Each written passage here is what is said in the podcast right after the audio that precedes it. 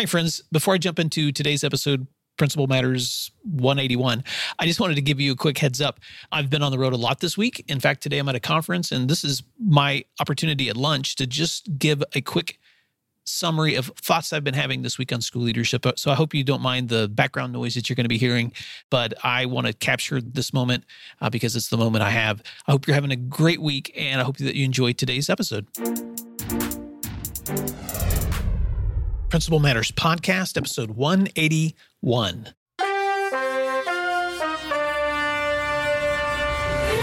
Hi, friends. This is Will Parker, host of Principal Matters, the School Leaders Podcast, where each week I bring you inspiring, innovative, and imaginative ideas for your own school leadership. This week, I want to talk about finding your swing, how leadership and teamwork go hand in hand. If you'd like other free resources like this one, you can check out all my posts at my website at williamdparker.com. Yesterday, I had the privilege of spending an afternoon with a team of new assistant principals. And as we talked about their first semester, they shared the lessons that they've been learning in time management, communication, problem solving. And they're finding their unique places on new teams, understanding their new roles for the first time, and learning new lessons every day. Being a school leader involves an overwhelming number of daily tasks, as you know. Requests from teachers for help, situations with students that require thoughtful intervention and assistance. And it is no easy task. And it's certainly not one for the faint of heart. At the same time, it is not one you can accomplish on your own. No amount of self determination or grit will accomplish as much as what happens when you begin to understand the power of collaborating with others on your team. This reminds me of a book that I've been reading recently by Daniel James Brown called The Boys in the Boat Nine Americans and Their Epic Quest for Gold at the 1936 Berlin Olympics. The narrator follows the life of one rower whose name is Joe Rantz, whose struggles match the difficulties of so many during the Great Depression. Rantz led an especially difficult childhood, losing his mother at a young age, being left on his own for much of his youth and teenage years. And his older brother helps him finish school and enroll in Washington State University. But the only way he could afford to attend the college was if he could make the rowing team, which would allow him to work part time on campus as a janitor at the YMCA. Throughout his training, Joe Rantz was noticeably talented. He was strong, intelligent, tenacious, but he was also a loner. And as a result, he and his team struggled to find just the right chemistry to be a champion rowing team. Brown, the author, describes the ultimate goal of any rowing team to experience what rowers call finding their swing.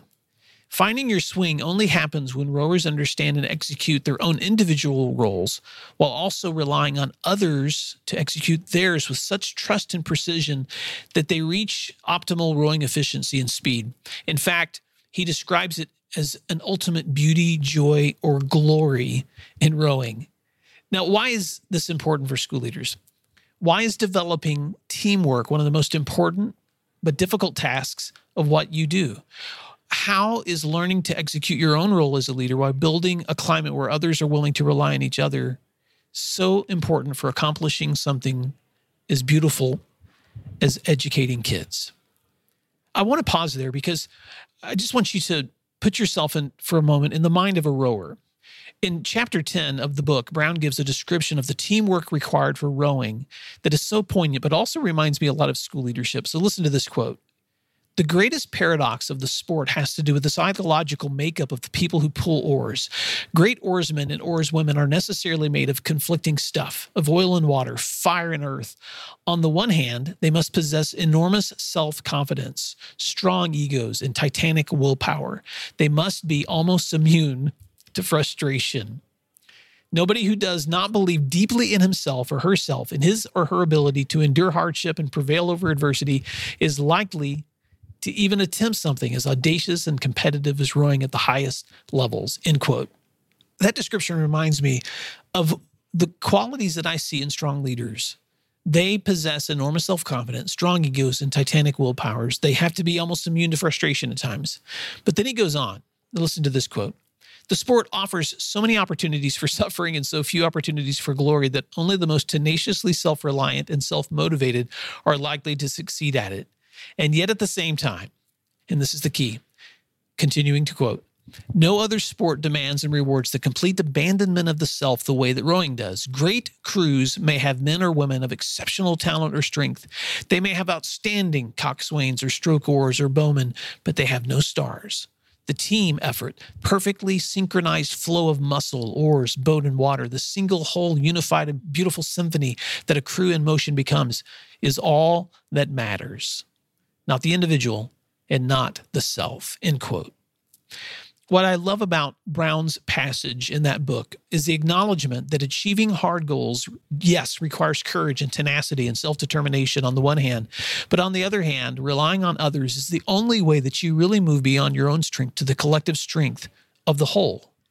In other words, courage plus teamwork is what equals the accomplishment of seemingly impossible goals. Brown goes on to describe something else that I think is important in this conversation of both courage and teamwork. When the main character, Joe Rantz, finally realizes that he's struggling to find that chemistry with his team, he comes to the important realization that's what, what's missing is his trust in his teammates. Because he's been a loner for so many of his so much of his life, he has such a difficult time relying and depending on others. And when this realization begins to happen in Joe Rantz, when he finally realizes his need to trust his other teammates, rely on their unique skills and strengths, trust them with his own contributions, and in turn receive their trust, then this team begins to find their swing and they move toward the ultimate goal of winning an Olympic gold medal. So, this week, I want you to think about some things when it comes to building effective teams. It's just three thoughts I want to leave with you. Number one, avoid the trap of looking for or being the superstar. In Principal Matters Podcast, episode 41, I referred to a TED talk by Margaret Heffernan, who speaks about the research of William Muir in an experiment that he did years ago with laying hens, where he theorized that if he could isolate the best layers from flocks of chickens into super chicken flocks, then he would create the most productive layers in the history of chickens.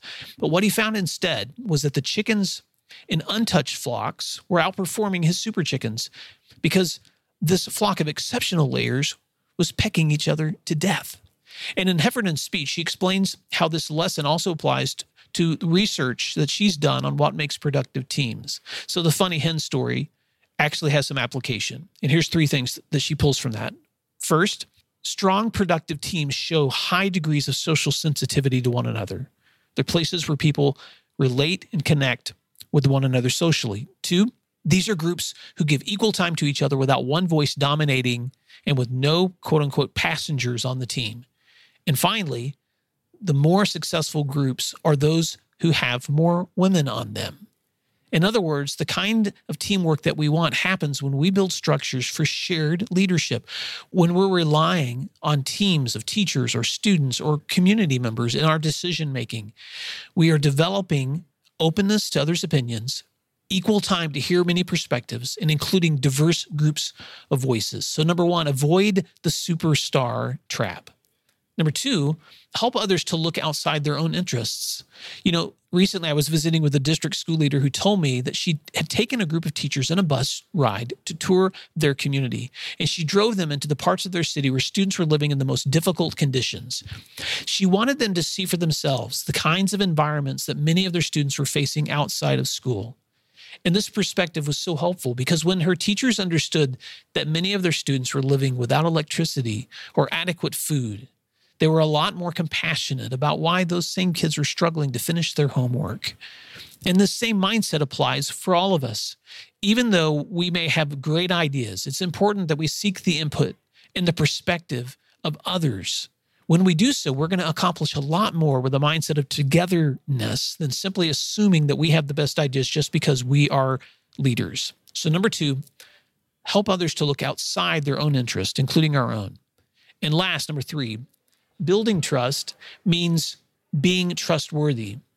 It's easy to talk about trust, but you only build trust through consistent, long term actions that show that others can trust you. And that means that you avoid empty threats, you keep your promises, you have the backs of those on your team. And if or when you fail, you admit it, you ask forgiveness, and you move on. One of the most valuable lessons that I learned as a teacher was when I learned to apologize to my students. What I discovered was their willingness to trust me grew through those moments. They were willing to give me a second chance because I was honest about my mistakes. And as I look back on my decisions as a school leader, many times I've had to do the same thing to be humble enough to admit when I'm wrong and to pivot my position going forward.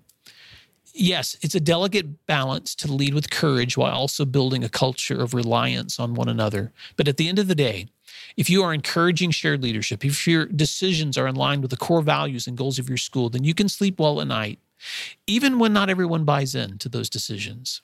Cultures of trust are things that are require constant nourishment, and resistance to them shouldn't keep us from pushing for higher and higher degrees of collaboration.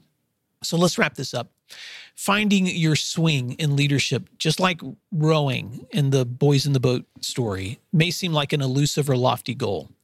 But there is something beautiful that happens in collaboration and teamwork that happens nowhere else.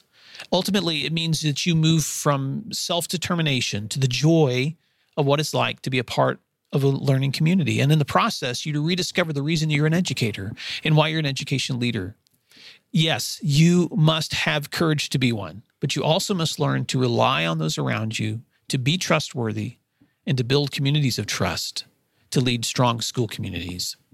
You know, Daniel Brown's narrative includes this quote as well when he says, quote, even after the right mixture is found, each man or woman in a rowing boat must recognize his or her place in the fabric of the crew, accept it, and accept the others as they are, it is an exquisite thing when it all comes together in just the right way.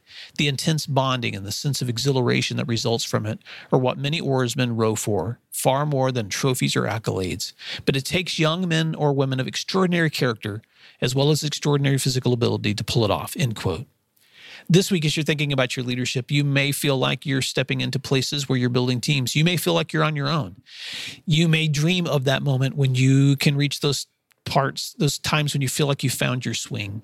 But as you think about your school teams this week, I just want to remind you that those small things you do every single day, they matter.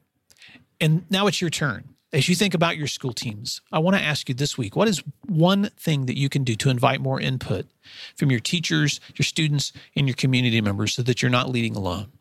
What structures do you have in place to schedule times for shared feedback and reflection? How can you recognize and celebrate the strengths and unique abilities that others bring to your team? Because as I work with school leaders across my state and across the nation, those who recognize their own strengths, but recognize the strengths of others and connect those together are the ones that enjoy finding their swing. And I hope you do too. Well, I hope that was helpful this week. If it is, please share this post out with others. If you want to rate this podcast on iTunes, it makes it more noticeable for people that are looking for school leadership podcasts. So I encourage you to do that today. Until next time, I hope you have a fantastic week. Thanks for doing what matters, and I'll talk to you soon. If you'd like other free resources like this one, you can check out all my posts at williamdparker.com.